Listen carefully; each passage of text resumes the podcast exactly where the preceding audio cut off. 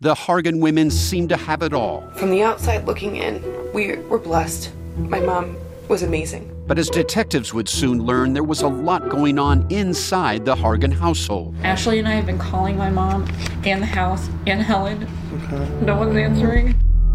63 year old Pamela Hargan gunned down in her own home. Her youngest daughter, Helen, lay dead upstairs. Patrol, when they arrived, assumed or thought that there might have been a murder suicide. But for the detectives on the scene, there were things about the scene itself that were concerning to us on day one. Who would want to kill their mother and their little sister? There is no boogeyman here. It is exactly who we think it is. I'm Peter Van Sant from 48 Hours. This is Blood is Thicker The Hargan Family Killings. Listen to Blood is Thicker The Hargan Family Killings wherever you get your podcasts.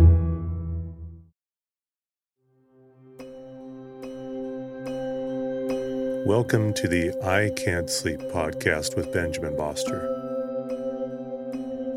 If you're tired of sleepless nights, you'll love the I Can't Sleep podcast. I help quiet your mind by reading random articles from across the web to bore you to sleep with my soothing voice.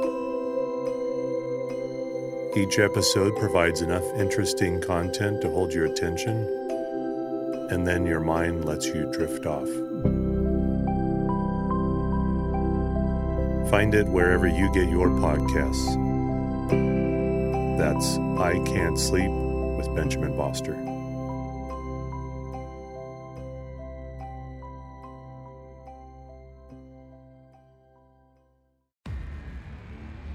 Hi, I'm Andrew, and welcome to the strange and scary mysteries of the month in these episodes, we strive to uncover some of the most shocking and unsolved mysteries from across the world.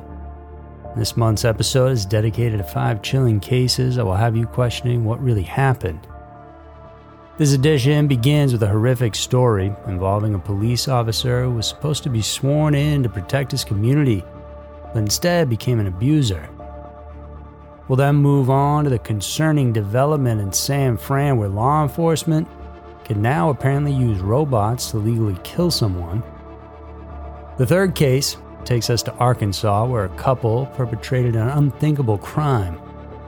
We'll then take a look at the bizarre case of a preacher who ordered the beating and killing of his own wife back in 1988, and how this case has taken an unexpected turn recently.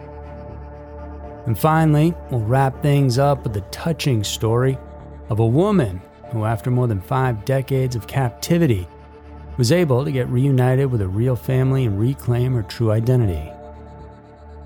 These are just some examples of the scary yet compelling mysteries we'll explore in this month's episode. Join us now as we dive deeper into each one, uncovering new evidence and piecing together clues that could help finally solve these cases once and for all.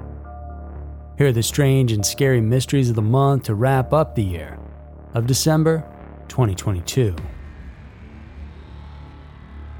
Number 5. Ex cop grooms teen and kills her family. In early 2016, Austin Edwards, a former state trooper, suffered a serious mental breakdown when he and his then girlfriend broke up.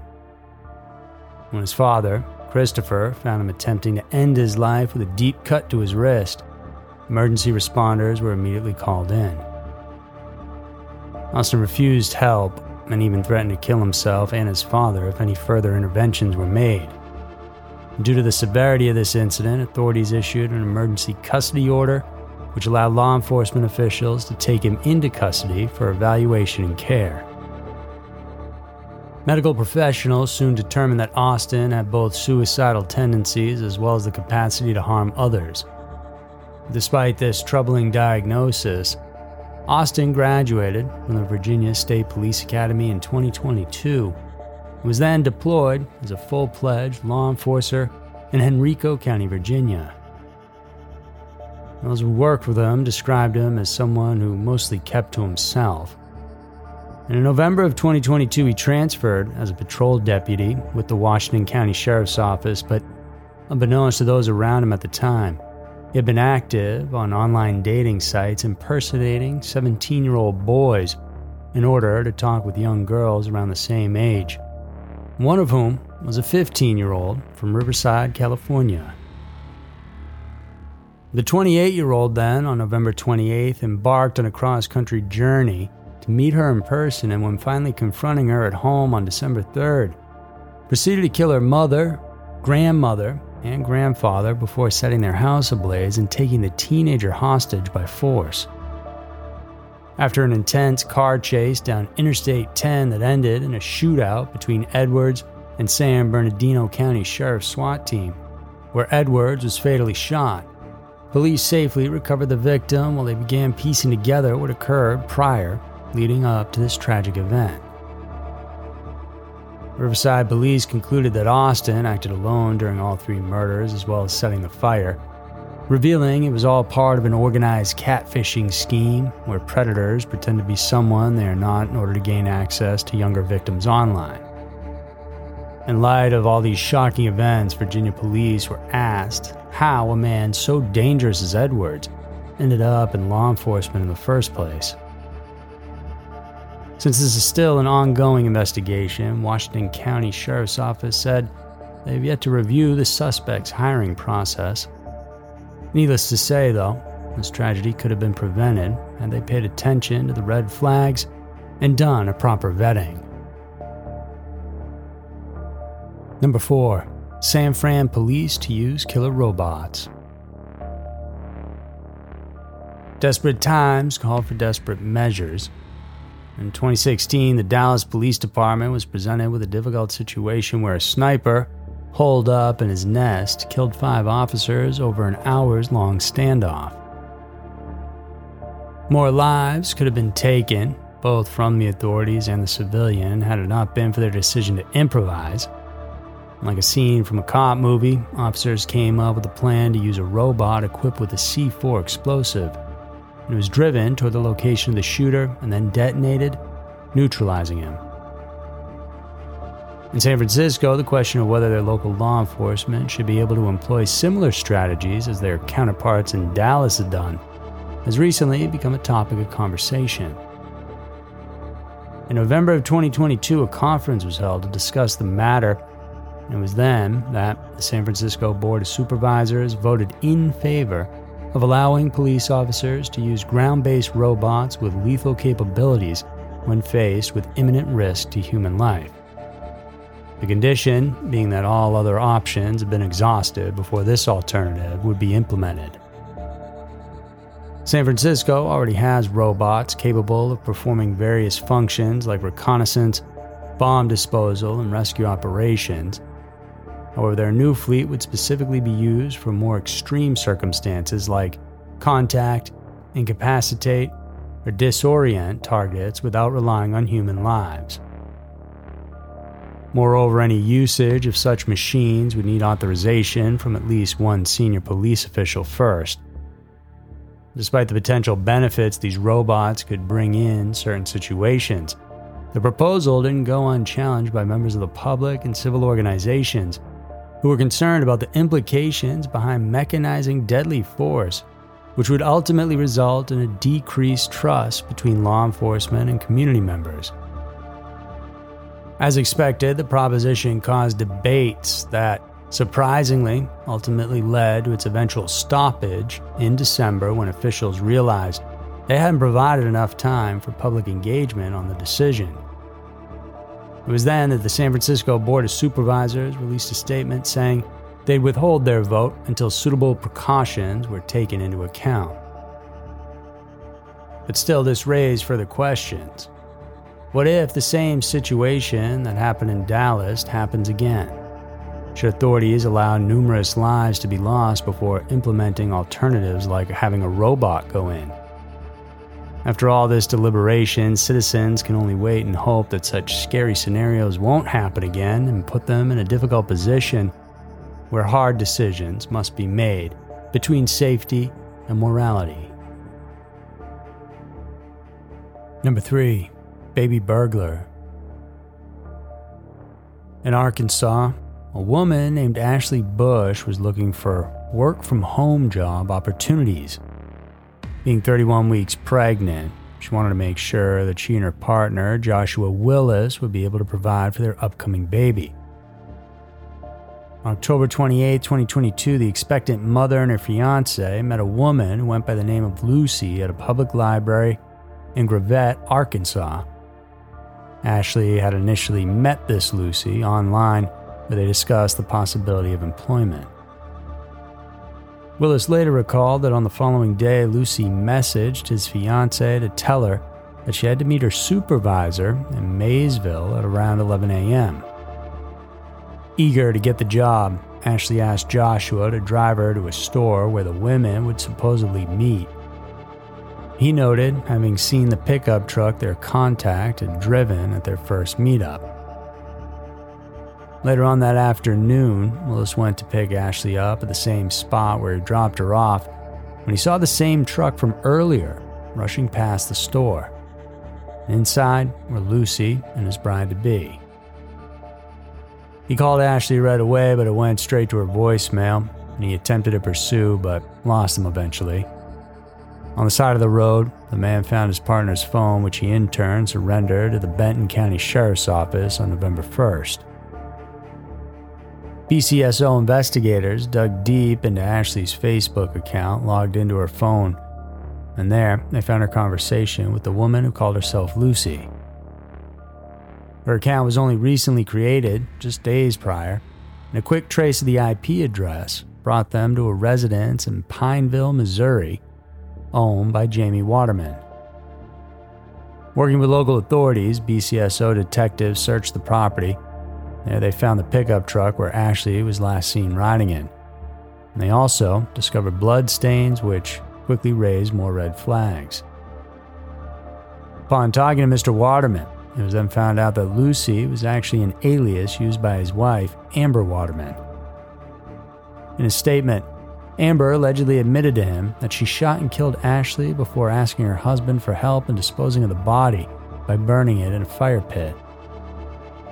After further interrogations, it was then found that Mrs. Waterman had attempted to steal Ashley's baby from her womb and make it her own. But she, of course, failed. The remains of the unborn child were found later on in a different location. Both the husband and wife were immediately arrested and are now awaiting trial.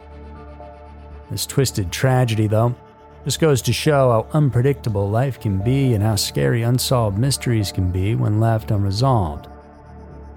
It also serves as a reminder of how important it is for all of us not only to stay vigilant, but also mindful when engaging with strangers online or in person, as you never know what terrible fate might await you if you don't take precautionary measures beforehand. Number two, preacher plans to murder wife. Everyone in her community remembered Elizabeth Sennett as a kind, helpful person who was deeply devoted to her family. That's why when news about her shocking death broke out on March 18, 1988, it sent shockwaves of disbelief and horror throughout her hometown of Sheffield, Alabama. Reverend Charles Sennett discovered his wife lying in a pool of her own blood she had been brutally beaten with a galvanized pipe and stabbed multiple times in the chest, neck, face, and head. Evidence suggested that robbery was the motive for this brutal crime, as a video cassette recorder and stereo were found missing from the property. However, after noticing the woman had recently been insured by her husband, they compelled detectives to take a deeper look into the case, which led them to some other unsettling discoveries about the Reverend's past. He had suffered mental illness previously, was caught having an extramarital affair with another woman as well. On top of that, he was also in serious financial debt, which made investigators question if there could have been an ulterior motive behind the murder of his wife. Eventually, further digging revealed that Reverend Sennett contacted a man named Billy Williams, offering him $3,000 to commit the act of killing Elizabeth. Billy then subcontracted John Parker and Kenneth Smith for $1,000 each to carry out the gruesome task. Parker and Smith entered the home of Elizabeth, under false pretenses that they wanted to inquire about a hunting site on the property before viciously attacking Elizabeth, who pleaded for her life until Parker eventually stabbed her multiple times. Then, to make it look like burglars were responsible for this heinous deed, they stole the video cassette recorder and stereo from the house, which was later found at one of the killer's homes. Scared of facing the consequences of his actions, the Church of Christ minister then shot himself in an apparent suicide just a week after his wife's tragic death, leaving prosecutors convinced that he did, in fact, have Elizabeth killed so he could claim insurance money to pay off his debts. John Parker paid the ultimate price after being convicted as he was executed by lethal injection in 2010, while Williams received life in jail instead due to being underage at the time of the crime. And Kenneth Smith, for his part, is still awaiting execution, which is supposed to take place soon. It's truly scary how cruel people can be, especially when money enters into the equation. For the amount of $1,000 each, Smith, Parker, and Williams forfeited their lives when they agreed to kill an innocent, faithful, and loving woman. Number 1. Reunited after 51 years. How would you react if out of the blue someone messaged you on Facebook to tell you that they were a long lost family member? You'd probably think that it was a scam. However, a woman named Melissa Highsmith took the bait. Suffice to say, her decision to link with these strangers became the best decision she ever made in her life. Her story began in 1971 when a mother named Alta Apantenco posted an ad in the local newspaper searching for someone to look after her 21 month old daughter while she went to work. In August of that year, a person answered that ad, went to the toddler's home in Fort Worth, Texas, and abducted the baby. The authorities were tasked with solving this mysterious case, but they were met with many roadblocks due to a lack of leads. Despite filing a missing persons report immediately after Melissa's kidnapping, their efforts eventually came to a standstill. Weeks turned into months and months into years. Soon enough, it had been five decades since any news of Melissa had surfaced. In the meantime, Melissa was given another name, Melanie Miyoko, and adopted by another family. She lived out her childhood with them under difficult circumstances she wasn't allowed to go out and play like the other kids due to her supposed brain damage, or at least that's what she was told by her adoptive mother. At 15 years old, already fed up with her life there, Melanie ran away from home in search of freedom and self discovery. And so everyone went their separate ways. But in 2021, however, hope arrived in an unexpected form.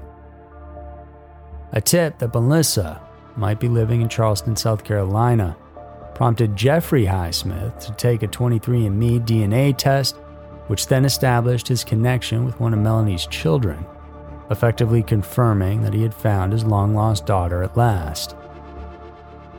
Rebecca Highsmith contacted Melanie on Facebook about these discoveries shortly after, despite having doubts about its authenticity at first due to being scammed multiple times before the incident occurred. Something inside her compelled her to follow through. So Melanie asked the person who raised her what the deal was. They haven't talked since 2002 and they're not on the best of terms, but the need to find out who she really was was enough to break the silence. The woman who claimed to be Melanie's adoptive mother confessed that she bought the girl off someone else for $500. Although this information is still being looked into, and Melanie doesn't really believe that she paid that money and suspects that she could actually be the kidnapper. Finally, reunited after 51 long years apart from one another, Melissa Highsmith has finally reclaimed her birth name and is slowly getting reacquainted with the family that deeply missed and yearned for her during all those sleepless nights spent searching for any clues leading them towards finding their beloved daughter once more. Despite being essentially strangers now, after such an incredibly long passage of time. They're together now, And that's something truly amazing. So that concludes our exploration of the scary unsolved mysteries for the month of December 2022. I hope you've enjoyed delving into some of the most shocking and haunting true crime cases from all around the world with us this year. Thank you so much for tuning in. We'll see you in the next episode. Have a safe and happy 2023. Stay safe out there.